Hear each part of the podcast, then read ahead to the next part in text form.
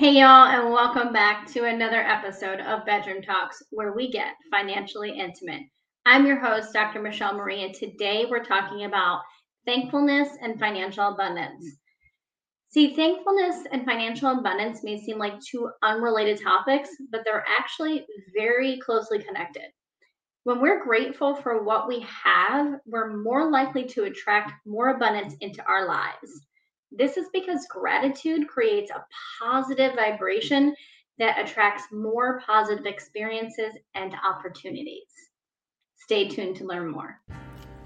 Hey, y'all. Get under the covers and get comfortable because we're about to get intimate. No, not that kind of intimate, but close. Did you know that three of the most intimate conversations we can have are sex, mental health, and finances? Probably didn't expect that last one, did you? Financial challenges are actually one of the leading causes of divorce and stress today. A big reason? We don't talk about it. At least not thoroughly, anyhow. That's where I come in. Hi, I'm Dr. Michelle Marie, a certified wealth coach, best selling author, and the creator of Bedroom Talks. Get financially intimate, a podcast focused on bringing awareness to the importance of financial intimacy and enticing openness to get real in a judgment free zone.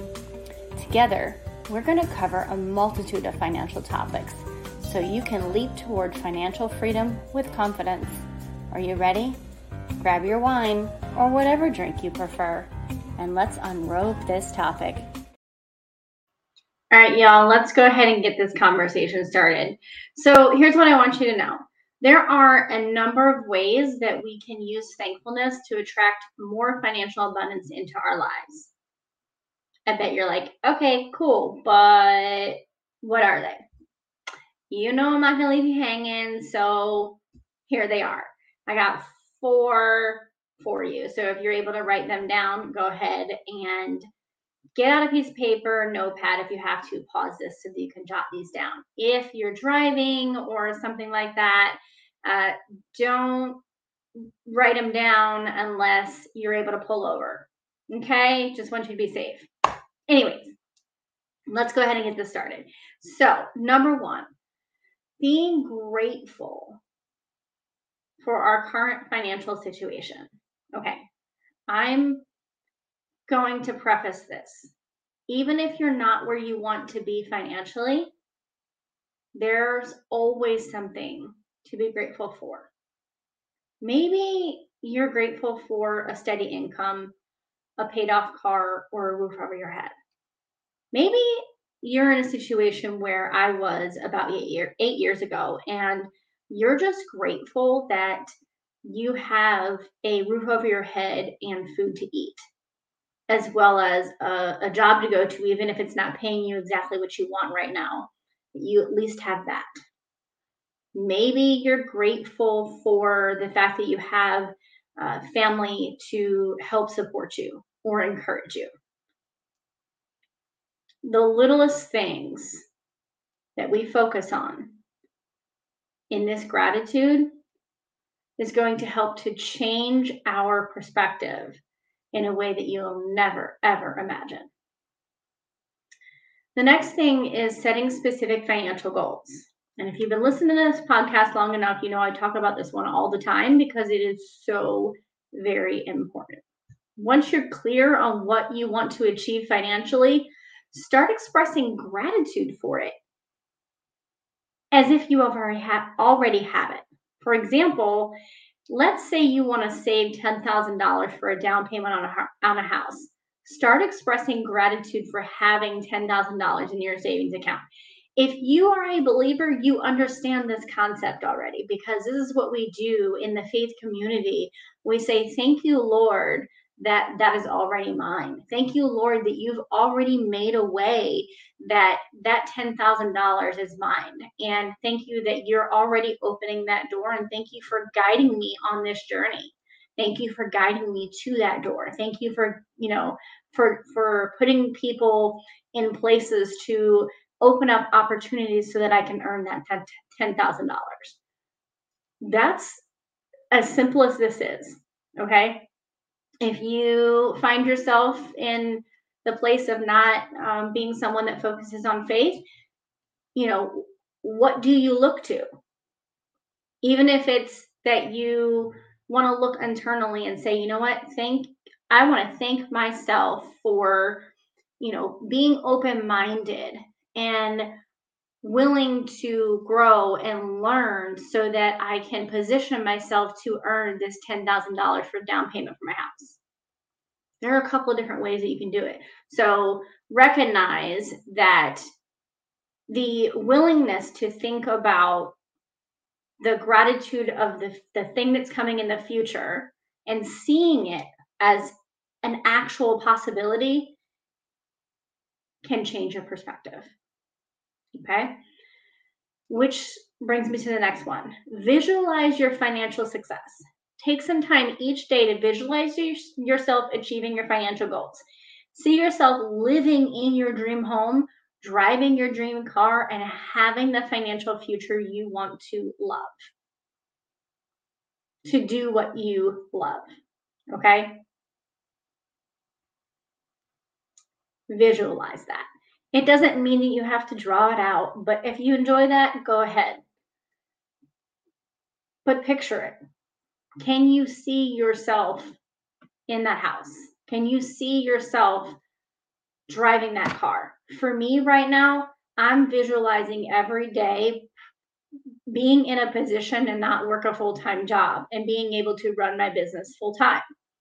That is my current plan. That is what I'm working on at this moment. And I am grateful that I have a plan and that I'm working that plan every day.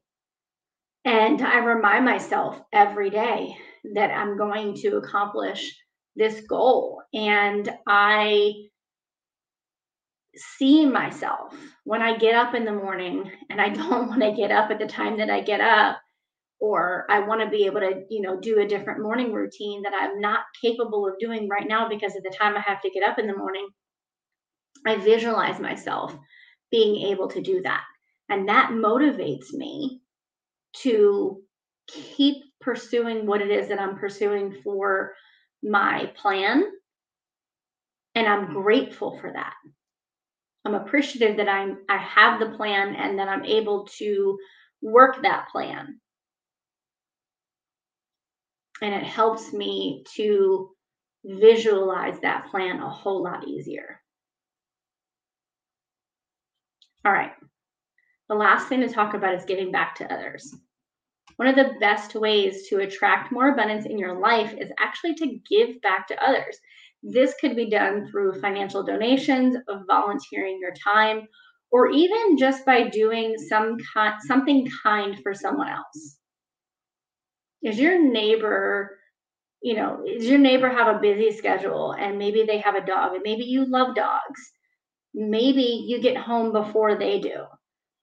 Have you ever thought about offering for, you know, to be able to go and just let the dog out to go to the bathroom and maybe even, you know, feed the dog before they get home? It's a few minutes a few minutes of time saved for their life, but I can almost guarantee you being a dog owner myself that it probably would save them a ton of stress as well meaning that when they walk in the door the first thing they they need to do is just take a breather about the fact that they're home for the day versus oh my gosh i got to go let this dog out real quick. The dog's going to be all over the place jumping all over me and things like that. Or maybe they can walk in the door and just enjoy that uh, you know that time and, and attention from the dog and them you know loving the fact that they're home and also being appreciative of the fact that you're able to help them, even if it's not every day, maybe it's only once a week. Um, I, I can tell you that something like that can be a huge game changer for somebody, not only for that person, but also for yourself. Um, and it might even give you an opportunity to see something in the neighborhood that you didn't see before, or learn something about your neighbor that you didn't learn before. Positive things only. Positive things we want to focus on okay. All right, y'all. So here's the thing if you're ready to start using thankfulness to attract more financial abundance into your life, I want to encourage you to take my financial archetype quiz. Okay, this quiz will help you identify your unique financial archetype and learn how to use it to achieve your financial goals.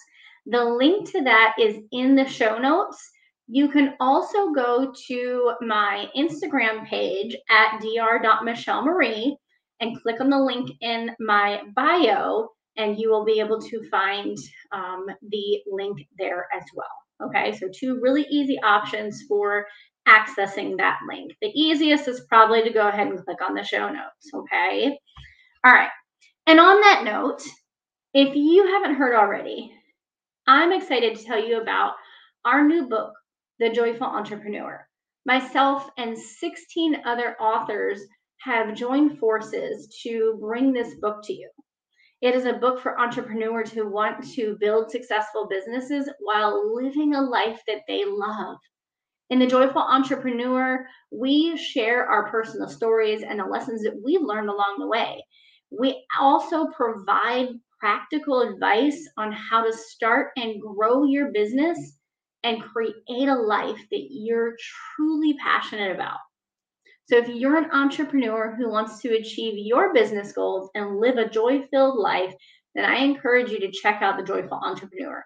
You can find it on Amazon and Barnes and Noble. This is actually volume two of The Joyful Entrepreneur. So, you will see two of them out there when you the one that we just released the most recent one is primarily a white background the first volume has a bunch of other pictures on it okay they both say the joyful entrepreneur and there is a subtitle that's different for each one all right if you're not sure which one to grab don't worry about it i popped the link in the show notes as well for both amazon and barnes and noble Okay, y'all.